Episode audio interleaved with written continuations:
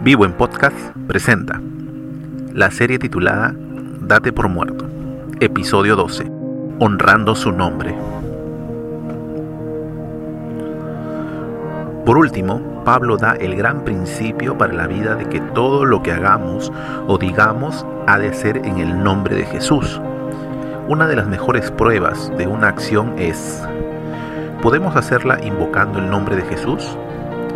Podemos hacerla pidiendo su ayuda. Y una de las mejores pruebas de una palabra es, ¿podemos decirla nombrando juntamente a Jesús?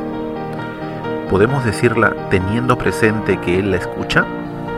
Si una persona somete todas sus palabras y acciones a la prueba de la presencia de Cristo, no errará jamás. Palabras del comentarista William Barclay. Bienvenidos a un nuevo episodio. Hoy hablaremos acerca de la nueva vida que honra el nombre de Cristo. Y todo lo que hacéis, sea de palabra o de hecho, hacedlo todo en el nombre del Señor Jesús, dando gracias a Dios Padre por medio de Él. Colosenses 3:17. Toda nuestra vida debe ser vivida de tal forma que sea honra y gloria para Dios, reconociendo que somos representantes de Dios en medio de una humanidad que solo busca satisfacer sus propios placeres.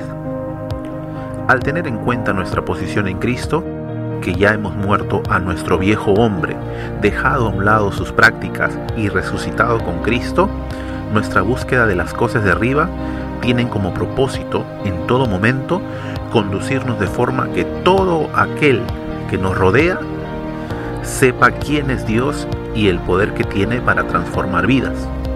En nosotros debe estar este anhelo ferviente por hacer su voluntad. Esto nos conduce a un conflicto interno por hacer el bien. Velad y orad para que no entréis en tentación. El espíritu a la verdad está dispuesto, pero la carne es débil. Marcos 14:38 en el mundo en el cual vivimos, a diario se pervierte la verdad. El corazón del hombre solo piensa en hacer el mal. Su mente maquina perversidades. Todo esto proviene de quienes no consideran a Dios en su vida. No lo tienen en cuenta para nada. Actúan guiados por sus bajos y perversos instintos, sin tener la más mínima intención de honrar a Dios, sea con sus palabras o sus hechos. Es cierto, ellos conocieron a Dios, pero no quisieron adorarlo como a Dios, ni darle gracias. En cambio, comenzaron a inventar ideas necias sobre Dios. Como resultado, la mente les quedó en oscuridad y confusión, por pensar que era una tontería reconocer a Dios. Él los abandonó a sus tontos razonamientos y dejó que hicieran cosas que jamás deberían hacerse. Romanos 1, 21 y 28. Este tipo de comportamiento no debería caracterizar a los que han recibido nueva vida por medio de Cristo Jesús. Pero al tener aún al viejo hombre es necesaria una muerte de éste cada día, promovida y ejecutada por el cristiano. Con Cristo estoy juntamente crucificado, y ya no vivo yo, mas vive Cristo en mí. Y lo que ahora vivo en la carne, lo vivo en la fe del Hijo de Dios, el cual me amó y se entregó a sí mismo por mí. Gálatas 2.20. Como hemos mencionado, lo único que esta acción continua busca es honrar a Dios, quien nos ha dado de su amado Hijo Jesucristo, para que podamos gozar de una nueva vida abundante y eterna. Cada vez que vas a decir algo, ¿consideras que tus palabras sean de bendición y edificación? Cada vez que vas a realizar cualquier acción, ¿tomas en cuenta a Dios? Un gran error cometido por el cristiano es pretender separar su vida en cristiana y secular, lo cual lo lleva a tener concesiones fuera del ámbito cristiano. Al despojarnos de las viejas ropas y vestirnos de las nuevas, no debemos pretender que éstas solo se usen cuando voy a la iglesia o estoy en casa. Todo es puro para los de corazón puro. En cambio, para los corruptos e incrédulos, nada es puro porque tienen la mente y la conciencia corrompidas. Tales personas afirman que conocen a Dios, pero lo niegan con su manera de vivir. Son detestables y desobedientes, no sirven para hacer nada bueno. Tito 1, 15 y 16. Como hijos de Dios, la incredulidad y corrupción ya no debería ser una característica, pero es lamentable que muchos cristianos continúan viviendo de manera que sus vidas enteras niegan quién es Dios y su poder para cambiar vidas. Es tiempo de hacer un alto, sentarse y meditar. ¿De qué manera estoy viviendo la vida que Dios me ha dado? ¿Lo estoy honrando? ¿O acaso ¿Estoy siendo de tropiezo para que otros puedan venir a Cristo? ¿Solo soy un cristiano de boca? ¿Mis acciones reflejan el poder transformador de Cristo en mi vida? Dios conoce nuestras debilidades. Por esa causa nos ha provisto de su Espíritu Santo para soportar en el día malo y salir victoriosos. Porque no nos ha dado Dios espíritu de cobardía, sino de poder, de amor y dominio propio. Segunda de Timoteo 1.7. Dios también nos ha provisto de su palabra viva, la cual debe abundar en nosotros, haciendo provisión para no pecar contra Él, sino todo lo contrario, serle de honra y testimonio vivo de su amor y poder al mundo entero. Hoy es una buena oportunidad para tener las cuentas claras con Dios y entregarle nuestro corazón y lo renueve.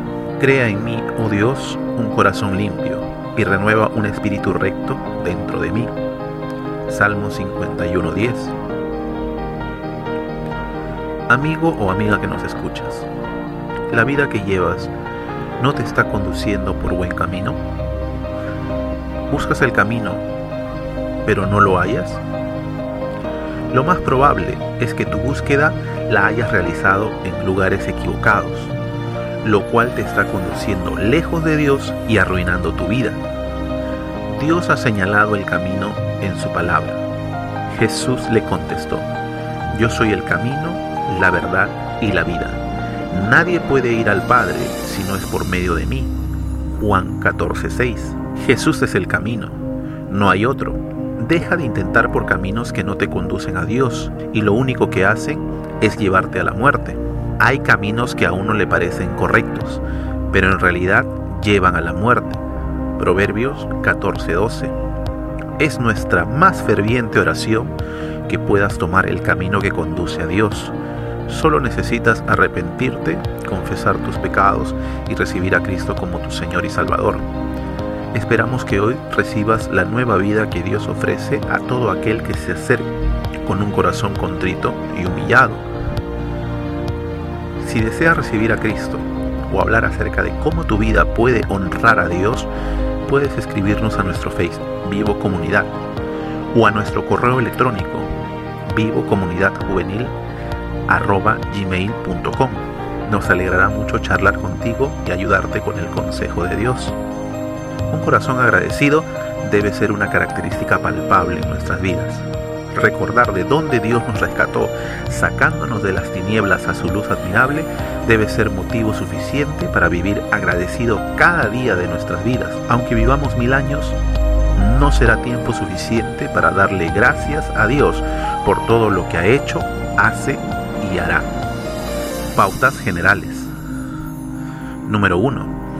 Todo lo que hagamos no distingue entre lo secular y lo cristiano. Número 2 palabras y acciones deben ser reflejo de un corazón que vive para Dios 24/7. Y número 3, la obra salvadora de Dios debe motivarnos a vivir agradecidos siempre. Siendo este nuestro último episodio de la serie Date por muerto, queremos expresar nuestra gratitud a Dios por estos 12 episodios y gracias a cada uno de ustedes por darse un tiempo y escucharnos.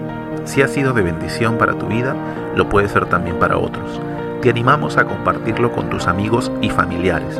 Gracias por ayudarnos a compartir la vida nueva que Dios ofrece en Cristo Jesús. Dios mediante, volvemos con una nueva serie para continuar sumando esfuerzos para nuestro crecimiento espiritual. Vivo en Podcast presentó Honrando su nombre, episodio 12. Esta es una producción de Vivo, comunidad de jóvenes. Dios te bendiga.